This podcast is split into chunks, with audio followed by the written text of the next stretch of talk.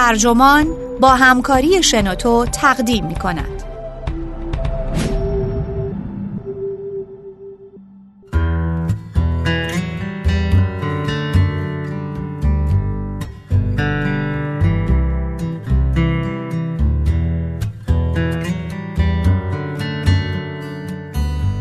دست و پا چلفتی ها. نوشته تای تاشیرو ترجمه بابک تحماسبی. منبع آتلانتیک ترجمه شده در وبسایت ترجمان. گوینده اکرم عبدی.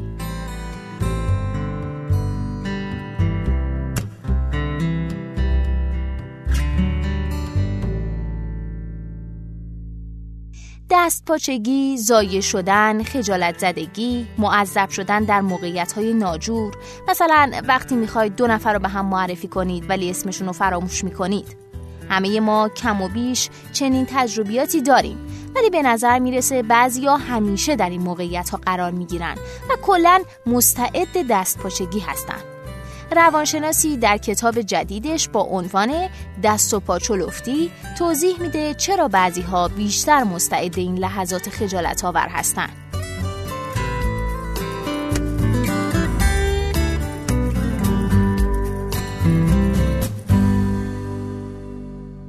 زایه بازی یعنی وقتی دو نفر می‌خوان بزنن قدش ولی یکی با مشت باز و اون یکی با مشت بسته این کارو می‌کنه. وقتی که بن کارسون نمی‌دونه کی باید از راهروی منتهی به صحنه خارج بشه یعنی زمانی که می‌خواید دو نفر رو به هم معرفی کنید ولی می‌فهمید که اسمشون رو فراموش کردید همه اینها موقعیت های ناجور هستند و به محض دیدن این گونه لحظات زایگی اونها رو حس می‌کنیم.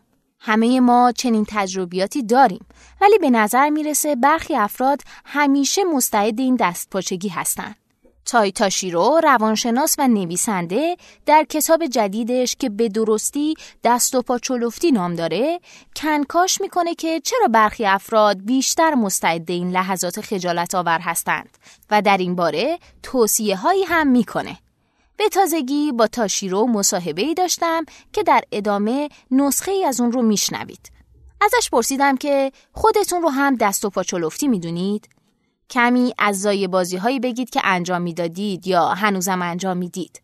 تایتاشیرو گفت به نظرم اگه از کسانی که در روابط اجتماعی دست و پا چلفتی هستن بپرسید اکثرشون میگن که از وقتی که به یاد دارن اینطور بودن این درباره منم صادقه به نظرم تو سنین پایین نامی واسش نداریم. چنان که اگه خوره یا دست و پا چلفتی یا چیزهایی از این قبیل باشیم هم خودمون اون زمان نمی‌دونیم.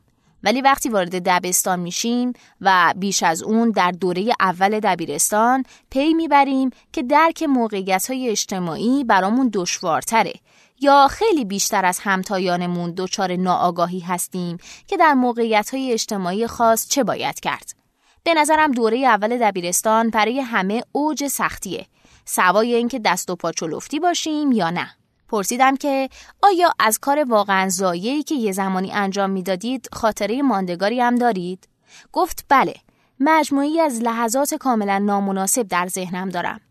یادم هست یازده سالم بود و توی مسافرت خانوادگی با خالزاده ها و دایزاده ها و اموزاده ها امزاده ها بودم. در آن اقامتگاه کوهستانی در کلرادو دریاچه بود که قایقهای پدالی داشت.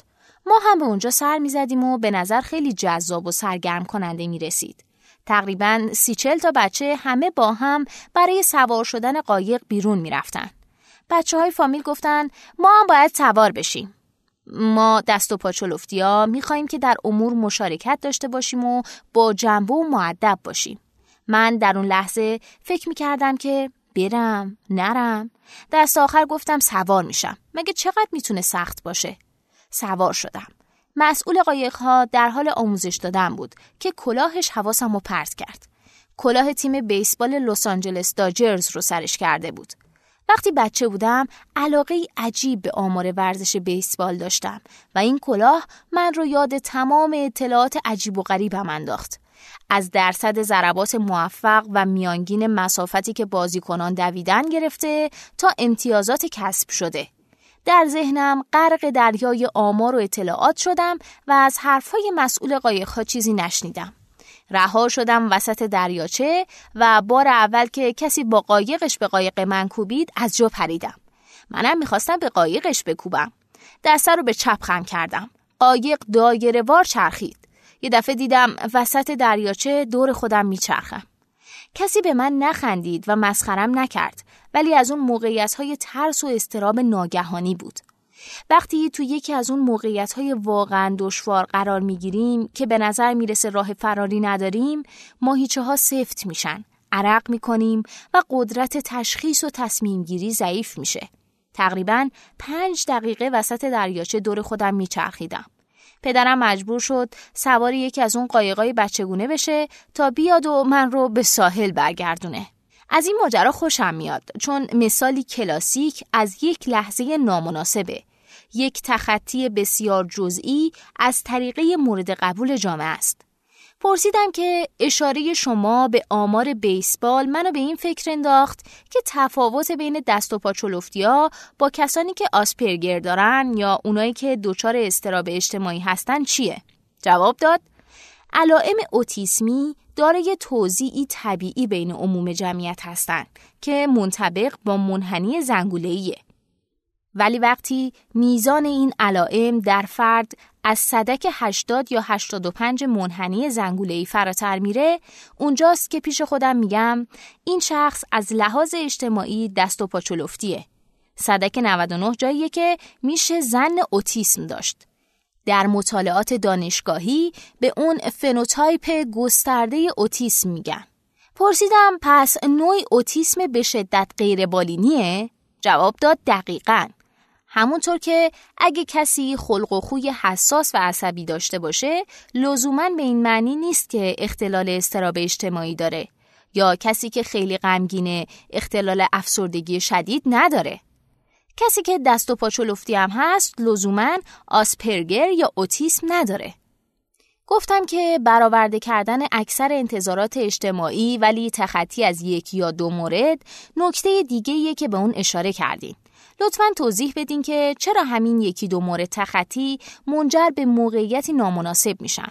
پاسخ داد ما انسانها نسبت به تخطی از انتظارات اجتماعی خیلی تیزبین هستیم و اگه یک یا دو چیز سر جای خودش نباشه به خوبی می‌تونیم اون رو تشخیص بدیم. به همین دلیله که اگه تکه سبزی بین دندانهای جلوییمون گیر کنه با اینکه اتفاق برخورنده ای رخ نداده واکنش شدیدی از جانب دیگران دریافت می‌کنیم. گاهی فکر می‌کنم این نکته مثل پا گذاشتن روی انگشت طرف مقابل موقع رقصیدنه. اگه حین اجرای پنج دقیقه ای همه چیز رو صحیح انجام داده باشید ولی فقط یک بار پا روی پای طرف بگذارید همین نکته برجسته میشه و جلب توجه می‌کنه.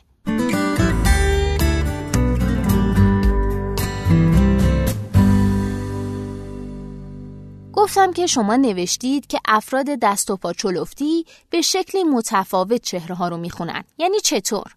تاشیرو جواب داد اکثر افراد موقع برخورد و معاشرت بلافاصله به چشم طرف نگاه می‌کنن زیرا منطقه چشم با اختلافی بسیار غنیترین منطقه نشانه های اجتماعیه و می‌تونه اصاره از افکار و احساسات فرد رو در اختیار بگذاره. در مطالعات ردیابی مسیر چشم دریافتن که دست و پاچولفتی ها به جای نگاه کردن به چشم معمولا اول به چانه یا گوش طرف مقابل نگاه می‌کنن. مشخصه که چانه و گوش نشانه های عاطفی زیادی رو منعکس نمی کنن. به همین دلیل دست و پاچولفتی ها اطلاعات کمی دریافت می کنن و خانشی دقیق از احساسات طرف مقابل برای اونها سخت میشه. پرسیدم که نمی‌دونستم دست و پاچولفتی ها ممکنه به خاطر فقدان تماس چشمی بی ادب به نظر برسن. واسه همین گفتید که مطالعه آداب معاشرت برای اونها امری مهمه؟ تاشیرو جواب داد دست و ها در دریافت زرافت های اجتماعی عملکرد خوبی ندارن. خیلی به آداب اجتماعی اهمیت میدم ولی اینا خیلی هم ظریف هستن. این آداب در بسیاری مواقع غیر کلامی هستند و به راحتی از دید به شدت متمرکز دست و پاچولفتی ها پنهان میمونن. به نظر من برای این افراد خیلی مفیده که آداب معاشرت رو مثل زبان خارجی مطالعه کنن. این کار تمامی سرنخها و روش تشخیص اونها رو در اختیارشون قرار میده و موقعیت های اجتماعی رو برای او هموارتر و روانتر می‌کنه. بچه که بودم مثلا در رستوران و سوپرمارکت متوجه صف نمی شدم. رعایت نکردن صف بیادبیه. صف رو به هم می زدم چون واقعا صف رو نمی دیدم. نه اینکه بخوام زودتر کارم راه بیفته. تمام چیزی که می دیدم پیشخانی بود که آماده خدمت رسانیه. وقتی قرار بود جایی بریم که احتمالا صف داشت والدینم پیشا پیش به من می‌گفتن که چشمم دنبال صف باشه. هنوزم همین کار رو انجام میدم. اگه با من به فروشگاه بیاید خندتون می‌گیره. چون وقتی وارد فروشگاه میشم و می‌بینم کسی اونجا نیست بازم خیره میشم. در واقع می‌خوام مطمئن بشم که صفی در کار نیست. اگه در رستورانی باشم و شماره میز من رو در نوبت بوفه صدا بزنن بازم دچار استراب شدیدی میشم که مبادا قبل از سایرین به بوفه برسم. چون یکی از راهبردهای من این بود که صبر کنم و آخر از همه به بوفه یا پیشخان یا هر جای دیگه برسم تا مطمئن بشم که صف رو به هم نزدم و وارد نوبت دیگران نشدم. تا جایی که یادم هست همه دست پاچلفتی های دوست داشتنی که تا به حال دیدم خیلی بیشتر از افراد عادی به آمادگی برای وضعیت اجتماعی فکر می‌کنن و وقت صرف می‌کنن. درباره لیست مهمان ها تحقیق می‌کنن اینکه چه چیزی بپوشن یا چه هدیه‌ای برای اون مراسم مناسبه و حتی شاید کمی بیش از دیگران بعضی حرفها رو در آینه تمرین بکنن. به عنوان سوال آخر پرسیدم میل مفرد به استادی چیه و دست و پاچلفتی ها چطور می‌تونن از اون به نفع خودشون استفاده کنن؟ تاشیرو جواب داد میل مفرد به استادی حاصل پژوهش ها درباره استعداده این اصطلاح رو الن واینر ساخته که یکی از پژوهشگران پیشگام در زمینه استعداده. میل مفرد به استادی یعنی کودکان با استعداد دارای وضعیت شخصیتی خاصی هستند که باعث میشه نه تنها به یادگیری در حوزه مورد علاقشون مشتاق بشن بلکه می‌خوان هر چیز ممکن رو یاد بگیرن و به اون مسلط بشن. تماشای یک کودک با استعداد و میل مفرت او به استادی بسیار جذابه چون خیلی بیشتر از کودکان عادی سماجت به خرج میده و این کار رو با طبعی روشمند انجام میده که این هم غیر معموله. دست و پاچلفتی ها معمولا تمرکزی قوی دارن. جزئیات رو با وضوحی بسیار می‌بینن و نسبت به حوزه مورد علاقهشون خیلی پرشور هستن. این موضوع در موازات میل مفرد به استادیه و با توجه به همپوشانی بین با استعدادی و خصلت‌های ناجور میشه گفت پیوندی مبارک بین این دو شاخصه وجود داره. اگر کسی در حوزه‌ای با استعداده و علاقه وسواسگونه و اشتیاقی چنین به آن حوزه داره میشه گفت این وضعیت یک ترکیب عالی برای کسب تخصص یا حتی ابتکارات انقلابیه.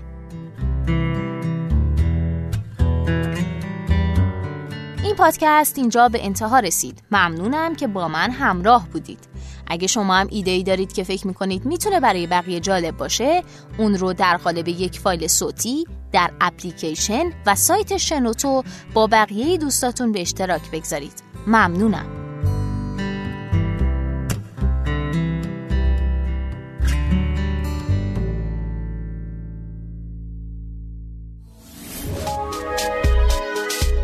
شنوتو سرویس اشتراک گذاری فایل های صوتی www.shenoto.com